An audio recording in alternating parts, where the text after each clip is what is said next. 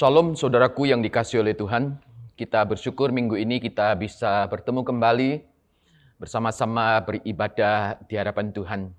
Kita mengucap syukur kepada Tuhan. Minggu ini kita memasuki minggu yang ketiga, ketiga prapaskah tahun ini. Mari saudaraku kita akan bersama-sama berdoa menyiapkan diri untuk firman Tuhan yang kita baca dan renungkan bersama. Dan kita berdoa mohon pimpinan daripada Tuhan. Bapak Surgawi, terima kasih ya Tuhan. Untuk tangan Tuhan yang menggembalakan akan kehidupan kami. Menuntun kami hari lepas hari ya Tuhan. Terima kasih. Di tengah-tengah masa kehidupan yang tidak mudah ini, kami tetap boleh melihat akan anugerah Allah, kasih karunia Tuhan yang terus menaungi hidup kami. Keberadaan kami tetap boleh terjaga ya Tuhan. Kami mengucap syukur kepada Tuhan. Terlebih ketika kami masuki akan masa-masa minggu prapaskah ini.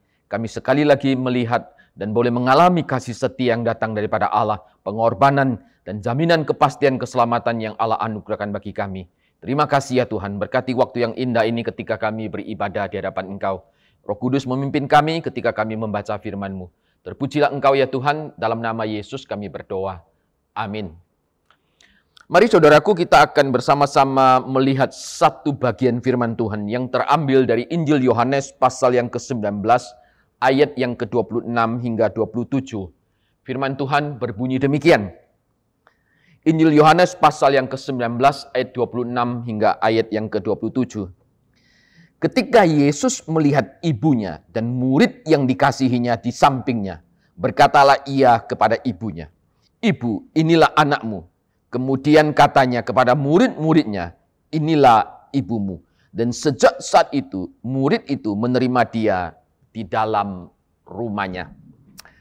Renungan daripada mimbar Gloria minggu ini adalah bicara soal ibu. Inilah anakmu. Nah. Saudaraku yang dikasih oleh Tuhan, minggu ini adalah kita memasuki minggu yang ketiga dalam rangkaian ibadah Prapaskah. Selama masa Prapaskah ini, di tahun ini, khotbah itu diangkat dari berbicara tentang tujuh perkataan Yesus di atas kayu salib. Nah, minggu ini kita memasuki atau tiba di bagian yang ketiga yang terambil dari Injil Yohanes pasal 19 ayat 26 dan 27. Ibu, inilah anakmu. Saudaraku yang dikasih oleh Tuhan, ketika seseorang menderita, gitu ya, ia sering menjadi begitu terpusat kepada penderitaannya dan lupa akan segala sesuatu yang lain atau orang lain. Manusia pada waktu menderita dia mengharapkan orang lain akan mengerti keadaannya. Penderitaan yang dialami sering membuat dia berkutat sekitar dirinya sendiri, berfokus kepada dirinya sendiri.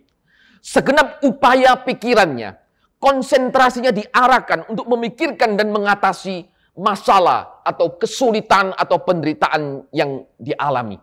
Akibatnya sering kali manusia ketika menghadapi pergumulan seperti itu, sifatnya justru menjadi lebih egois, mementingkan diri sendiri dan cuek terhadap keadaan di sekitarnya. Tetapi tidak demikian dengan Kristus.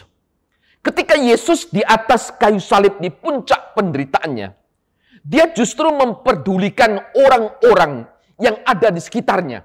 Misalnya ketika dia berkata, Bapak ampunilah mereka, sebab mereka tidak tahu apa yang mereka perbuat. Waktu itu Yesus melihat ke bawah, kepada prajurit Romawi, kepada para tua-tua, kepada imam-imam dan orang-orang sekitarnya yang menyalibkan dia. Justru Yesus berkata, Bapak ampunilah mereka sebab mereka tidak tahu apa yang mereka perbuat. Lalu Yesus juga berkata gitu ya, kepada orang yang disalibkan di samping Yesus. Ketika dia mengatakan hari ini juga engkau bersama dengan aku di Firdaus. Ini semuanya adalah mengungkapkan di tengah-tengah puncak penderitaan Yesus. Yesus tetap peduli. Baik orang yang ada di bawah kaki salib Tuhan maupun yang disalibkan bersama dengan Allah.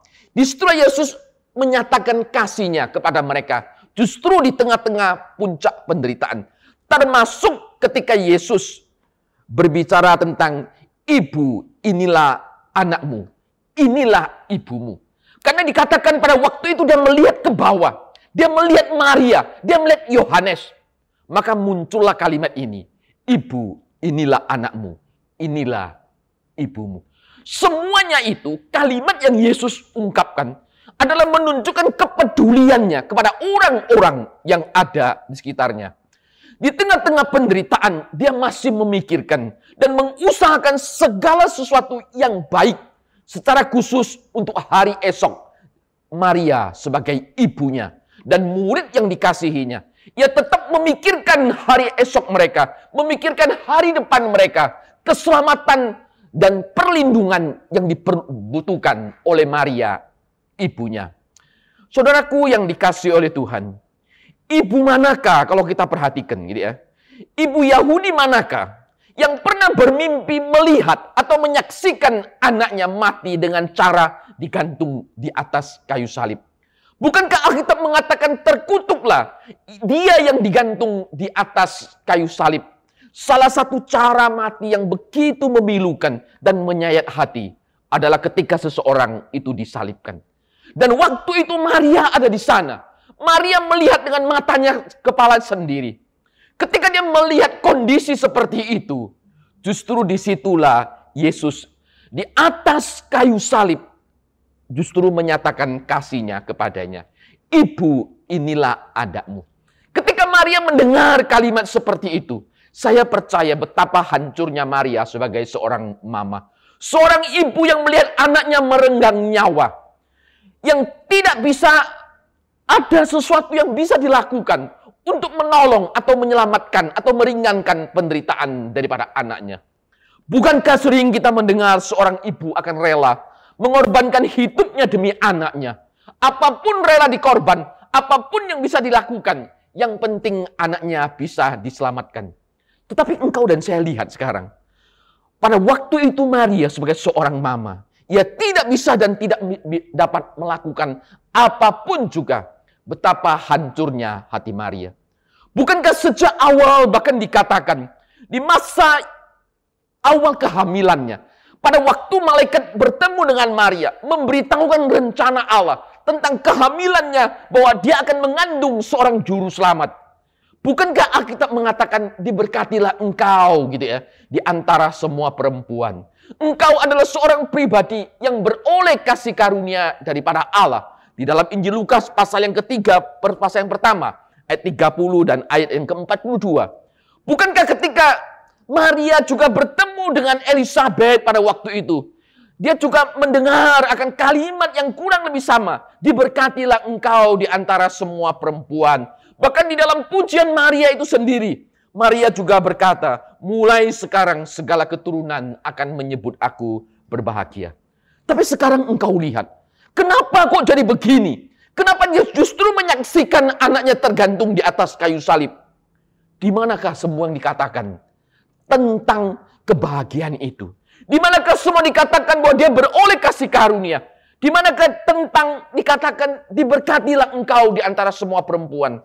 Kenapa justru di saat itu dia menyaksikan akan penderitaan daripada Yesus?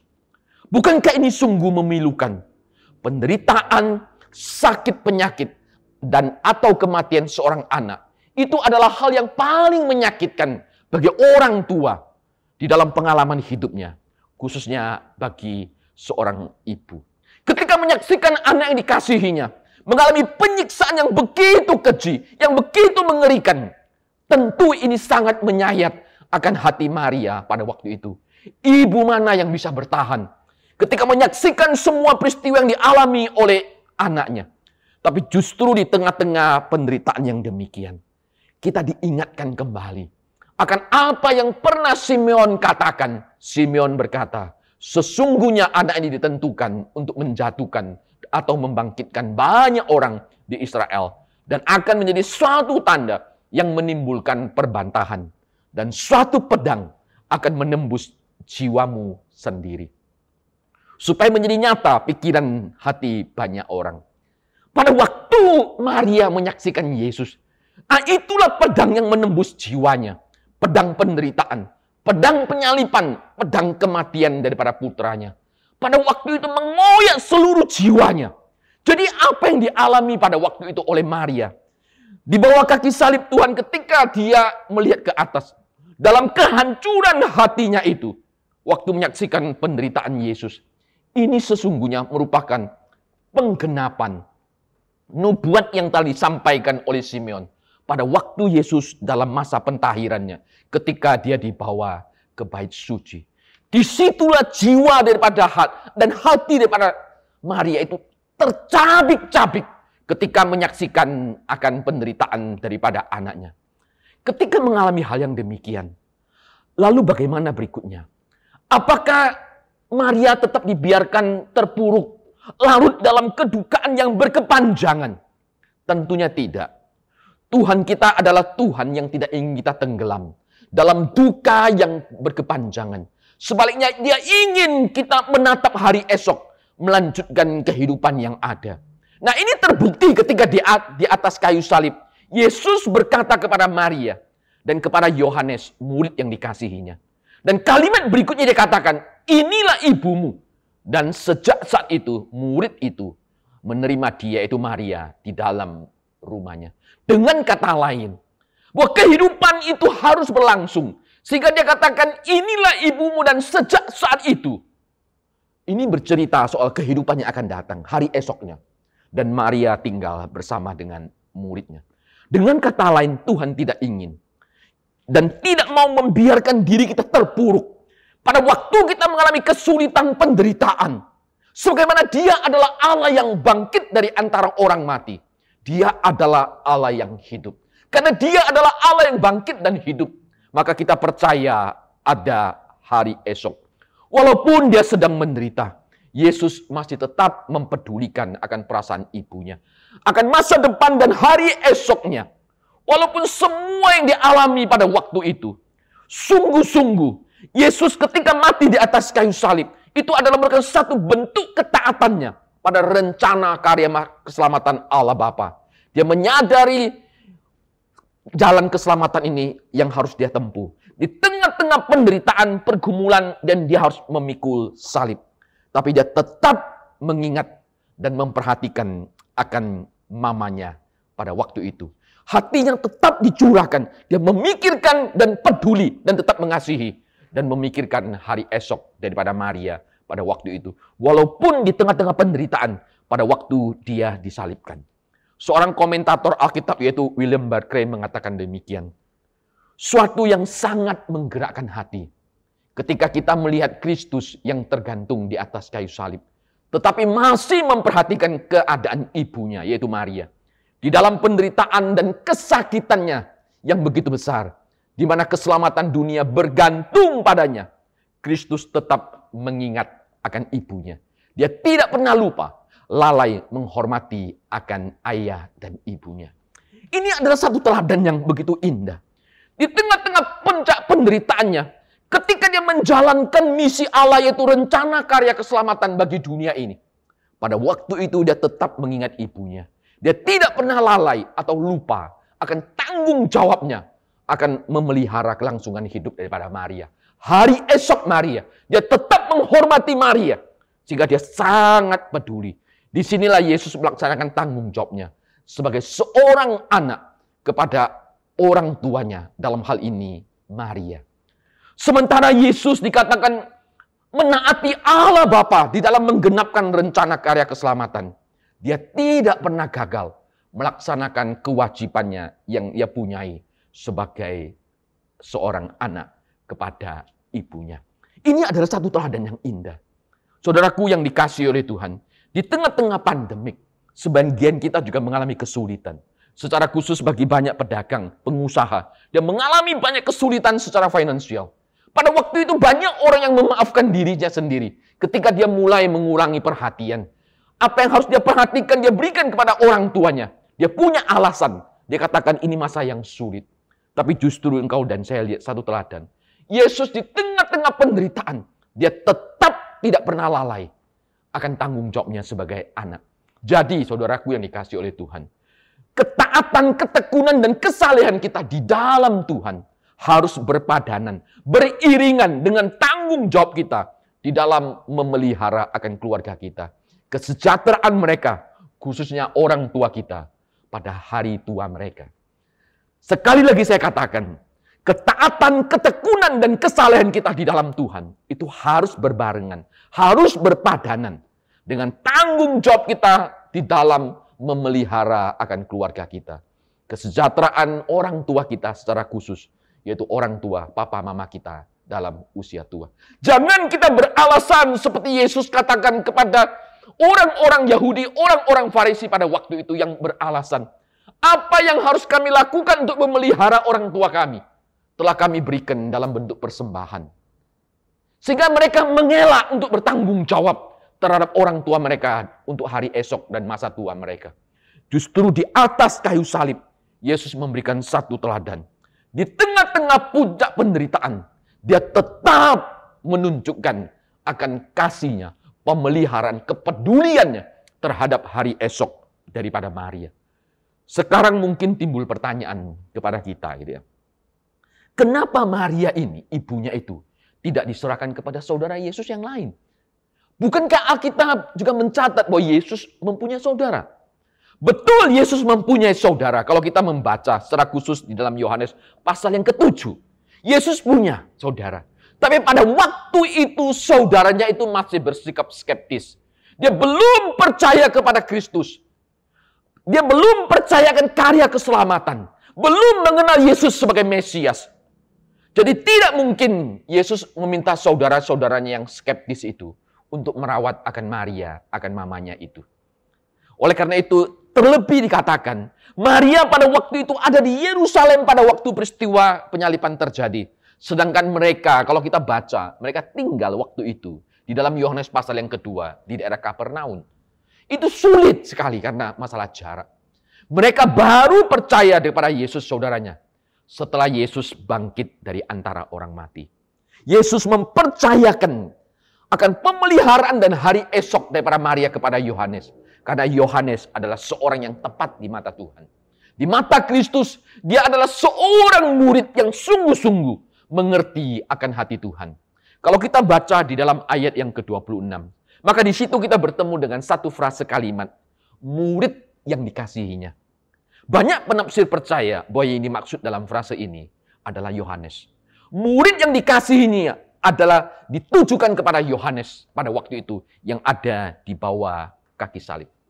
Frase kalimat ini ketika dikatakan murid yang dikasih ada di situ, frase ini menjadi sangat menarik. Kenapa? Karena di situlah kita melihat satu bentuk ketaatan, kesetiaan, dan kasih Yohanes pada waktu itu. Kenapa? Karena kalau dia hadir, mendampingi orang yang disalibkan, ini kehadirannya bukan tanpa resiko. Penuh dengan resiko. Bisa saja pada waktu itu, Yohanes ditangkap sekalian. Bisa saja Yohanes dikucilkan. Bisa saja Yohanes dihujat. Bisa saja Yohanes di dianiaya karena dia sebagai pengikut daripada Yesus pada waktu itu. Sehingga tidak heran kalau kita lihat banyak murid-murid yang lain melarikan diri karena tidak mau mengambil resiko ini. Namun Yohanes tetap setia, tetap mengasihi Tuhan. Dia hadir. Dia telah begitu mengenal dan memahami dan menghayati akan kasih Tuhan yang agung di dalam hidupnya. Sehingga pada waktunya dipercayakan untuk merawat mamanya. Walaupun penuh resiko, ada harga yang harus dia bayar. Dia tetap menerima. Dia tetap hadir. Memelihara, memelihara seorang dalam usia lanjut. Itu bukan hal yang gampang, saudaraku. Ini sulit sekali. Kalau engkau punya mama dalam usia lanjut atau orang tua, papa dalam usia lanjut. Memelihara dan mendampingi mereka dalam usia lanjut itu tidak gampang. Penuh dengan pengorbanan. Tapi harga ini rela dibayar oleh Yohanes. Kenapa? Karena dia begitu memahami akan hati Tuhan. Jadi ketika Tuhan mempercayakan kepadanya, dia tahu akan satu anugerah yang besar di dalam memelihara kelangsungan daripada Maria dalam usia lanjutnya. Dan anugerah Tuhan itu cukup baginya. Pada waktu Yohanes ada di bawah kaki salib Tuhan, mungkin dia bisa berpikir, di manakah Petrus yang pernah berkata, sekalipun semua orang meninggalkan engkau, aku sekali-kali tidak akan meninggalkan engkau. Bukankah kalimat ini diucapkan oleh Petrus? Bahkan Petrus dengan gagah perkasa di Taman Getsemani. Ketika orang mau menangkap Yesus, dia mengeluarkan pedang, lalu dia mem, mem, apa, me, melukai akan kuping daripada seorang pengawal atau bujang dari para para imam yang ada. Dia membela Yesus. Tapi ketika Yesus disalibkan, di manakah Petrus yang gagah berani ini? Di manakah Nathanael orang Israel sejati? Di manakah murid-murid yang lain? Semua mereka meninggalkan tempat. Tapi pada waktu itu ada Maria, ada Yohanes, murid yang dikasihi. Dia tetap hadir, dia tetap ada di sana. Kehadiran daripada Yohanes yang penuh dengan resiko bahaya ini. Di situlah karena dia mengasihi, dia mengenal Tuhan dengan mendalam. Waktu Yesus mempercayakan Maria ibunya, bahwa kepercayaan ini Yesus tahu tidak akan pernah salah. Sehingga Alkitab dikatakan di dalam bagian ini. Dan sejak saat itu, murid itu, yaitu Yohanes, murid yang dikasih, mengasihi, dikasihi itu, menerima dia, yaitu menerima Maria di dalam rumahnya. Di dalam ayat yang ke-27 sangat jelas mengatakan, maka sejak saat itu ketika dia menerima akan amanat itu, dia dipercaya untuk memelihara Maria dalam usia lanjutnya. Dia tidak ada kata yang lain. Alkitab hanya mengatakan sejak saat itu murid itu menerima. Dia tidak ada alasan yang lain. Dia langsung dengan tangan yang terbuka menerima. Kenapa bisa demikian? Karena Yohanes adalah seorang murid yang paling mengerti akan hati Tuhan. Saudaraku yang dikasih oleh Tuhan, hari ini engkau dan saya, adakah kasihmu kepada Tuhan? Engkau juga nyatakan di dalam kepedulian dan kasihmu kepada orang tuamu, kepada ayah dan ibumu, Secara khusus ketika kita memasuki masa raya Paskah seperti ini, prapaskah seperti ini. Kita yang telah mengalami anugerah keselamatan di dalam Yesus Kristus. Ketika Yesus mati di atas kayu salib, anugerah itu diberikan kepada engkau dan kepada saya. Engkau bahkan menikmati bukan saja keselamatan, Engkau menikmati banyak berkat yang datang daripada Allah. Kasih karunia dan kelimpahan di dalam Kristus. Apakah imanmu kepada Kristus? itu juga berbarengan dengan tanggung jawab kewajiban berpadanan di dalam engkau menghormati akan orang tuamu. Memikirkan dan memelihara, mempedulikan kesejahteraannya pada masa tuanya dan hari esoknya. Yesus menunjukkan hal seperti itu. Yohanes yang hadir pada waktu itu juga menunjukkan sikap yang sama. Allah mempercayakan hari ini Sebagaimana dia mempercayakan Maria kepada Yohanes. Dia mempercayakan orang tuamu dalam masa tuanya. Dalam usia lanjutnya. Dalam tanggung jawab pemeliharaanmu. Sebagai seorang anak.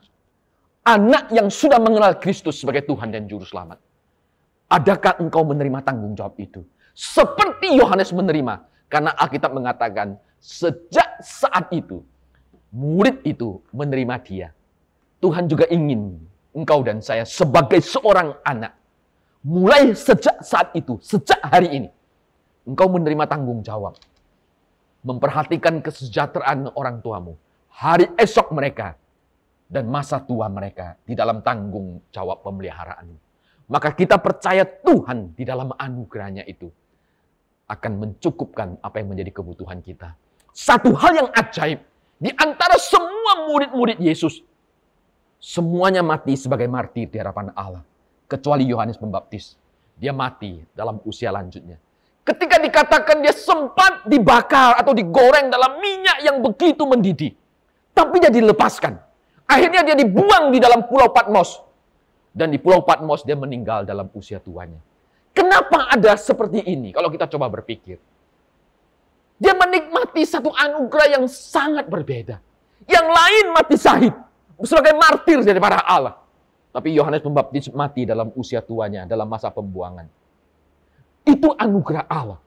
Ketika dia menerima satu tanggung jawab. Memelihara kelangsungan hidup daripada Maria waktu itu. Tuhan memberi kesempatan yang lebih kepada dia. Sehingga dia bisa hidup lebih lama. Melihat dan menikmati anugerah Tuhan. Tuhan akan melakukan keajaiban yang sama Ketika iman, ketaatan, dan kesalehan kita berpadanan dengan panggilan hidup kita di dalam memperhatikan, merawat, menghormati, memikirkan kesejahteraan daripada orang tua kita, hari esok, dan masa tua mereka. Tuhan titipkan itu seperti Tuhan titipkan Maria kepada Yohanes. Kiranya Tuhan menolong engkau dan saya. Amin. Mari kita berdoa. Tuhan kami percaya kami adalah anakmu yang sudah menikmati anugerah keselamatan di dalam engkau. Kami adalah muridmu. Di dalam kami menjalani kehidupan ada orang tua sekitar kami. Ada papa dan mama. Itu menjadi bagian dari tanggung jawab kami yang Allah titipkan. Menjadi kewajiban kami memperhatikan kesejahteraan mereka.